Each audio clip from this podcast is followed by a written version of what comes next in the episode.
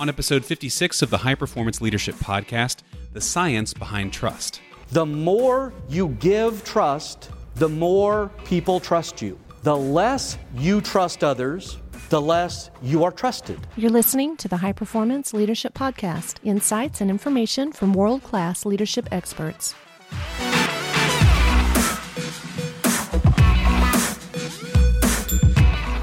Thanks for joining us. I'm Randy Lane.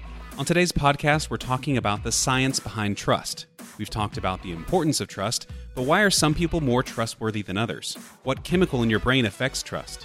Are there things you can do scientifically to become more trustworthy? Chip talked about it recently. Let's listen.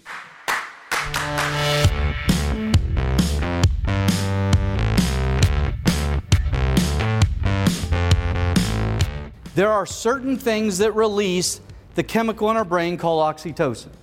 And appropriate touch is one of those things. Let me re- restate that for the men in the room. appropriate touch is one of those. Inappropriate touch decreases trust, but appropriate touch increases it. We have, only have one portion of our brain that is exposed to the outer world. Anybody know it? Your pupils, your eyeballs, are actually directly connected to your brain.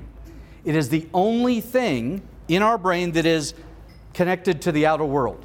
So, what we see has a larger impact on the release of oxytocin than others. A lot of things impact it, but vision is one of them. What we see, what we experience. And so, the release of oxytocin, when a woman is going into labor, they actually inject oxytocin to induce. That's the chemical that they use to induce. The highest level of oxytocin you will ever experience if you're a woman is during childbirth. Your body releases tons of oxytocin, and that's what creates such a strong bond between you and your child. That's the connection chemical. The other thing, based on research that's interesting, is that petting your animal releases high levels of oxytocin. But statistically, petting someone else's pet doesn't release the same amount. So I can't bring my dog over and say, Here, pet my dog. You won't have the same release. But for those of you that have a pet and you love your pet, when you pet them and they show you love and you show them love, that's releasing oxytocin in your brain, which creates that bond between you and your pet. Forever. When you go to shake somebody's hand, you do what? Look them in the eye. Why? My brain and your brain are, again, pupils are the only part of the brain that's exposed. Our brains are matching up, and it releases a chemical called oxytocin, which creates that. Now, there was a very famous research study that was done on a group of individuals that were asked to come in. They didn't know what they were, why they were there, and they were asked to take money out of their bank account and wire it to a stranger. Wire it to a stranger. And the only thing that they were told was is that that stranger, when they receive the money, will take that money and invest it, and it will grow, guaranteed. But there was no other guarantee past that. The only thing they were told was is that we'll make sure you get your original investment back, but they're going to take the money, they're going to invest it and grow it, but they are not responsible for giving you any portion of it. You just have to decide how much money you want to wire them. And over a period of time, what they learned, they actually had them sitting there and they would pull their blood out right before they wired the money. The reason why they pulled their blood right before they wired the money is they wanted to see their levels of oxytocin in their bloodstream. Then, as soon as the person receiving the money got the email with the amount, they pulled the blood from that individual as well because they wanted to see the release of oxytocin in their brain and study it over a period of time. And what they found was this the person that wired the money, the larger amount that they wired, the higher the amount of oxytocin that was released in their brain. Why? If we have a high level of release of oxytocin, then that means what? We have a higher level of trust. So the people that wired the most amount of money, knowing that they may not get any of the profit of what the other person does with the money. They'll get their base back, but they're not getting any profit. They had faith and trust that the more I wire, that the person on the other side will share the benefits with me. So when they sent larger amounts, they released more oxytocin. The people that re- sent the smallest amount, ironically, had the smallest release of oxytocin. They were less trustworthy. Now, interestingly enough, on the other side, when the people were sitting there and they received the money, when it was larger amounts, they had a higher release of oxytocin. Why? When trust is given, statistically it's been proven, when trust is given, people that receive trust are more trustworthy of you. And when trust is withheld, people are less trustworthy of you. What they found over a period of time by studying these levels of oxytocin, and, and they actually injected oxytocin through nasal spray to say, okay, if we gave people oxytocin, would it increase their level of trust? And over a period of time, it did. And if you want more information, there's a TED talk on it, there's research papers, I have all of it I can show you. And so basically, what it says is this if you break it all down, the more you give trust, the more people trust you.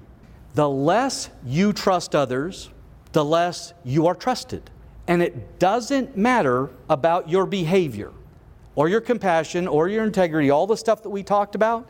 At a raw human DNA level, those who extend trust are more trustworthy or perceived as more trustworthy, and those who do not give trust are viewed as less trustworthy. So think about it in your own life. When you meet someone who is skeptical of everybody else, what do you think of them? They're sneaky, they're cheats, paranoid, they've been hurt, they've been burned. It's hard to trust them. It's difficult to put a mirror up sometimes and look at ourselves because we start sitting here thinking, well, do I do that? Do I withhold trust in other people until they earn it? And if so, is that hurting me or helping me? because I think I'm very trustworthy. But if I withhold trust from others because I, I've been hurt in the past and I've, you know, then how does that affect my relationships? What is the number one killer of the release of oxytocin? Stress. That is correct. Stress blocks the release of oxytocin between acceptors. So, this would make sense then why people act differently under stress versus not under stress.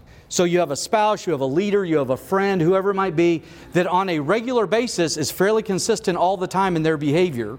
And now all of a sudden they're snapping at you, biting at you, or upset, or angry, or blaming, or suspicious of you, but you haven't done anything different than what you would normally do. Why is this happening? Why is it that your boss trusts you almost all the time? But then our donations are dropping. we are under investigation for whatever. There's stress in their personal life. And now all of a sudden, they're treating you differently. Even though you haven't done anything differently, they are treating you differently. They're micromanaging you. They're asking for stuff they never asked for before. Why? What have you done to change the level of trust with them? Is their stress blocking the release of oxytocin, which now they can't release that trust hormone, so they tend to be less trusting. So, what is your natural reaction to their action? Defense. We want to know why are you doing this? Why are you treating me this way right now? So then what does that do to our behavior in response?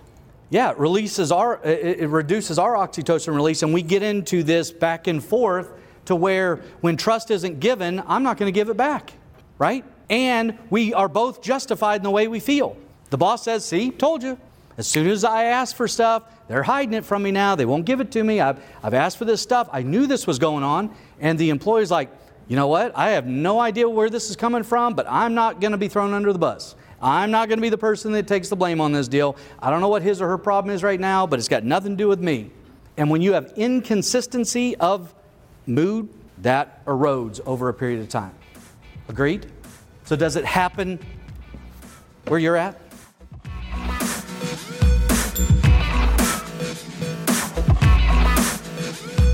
Thanks for listening to the High Performance Leadership Podcast. Be sure to subscribe, rate, and review us.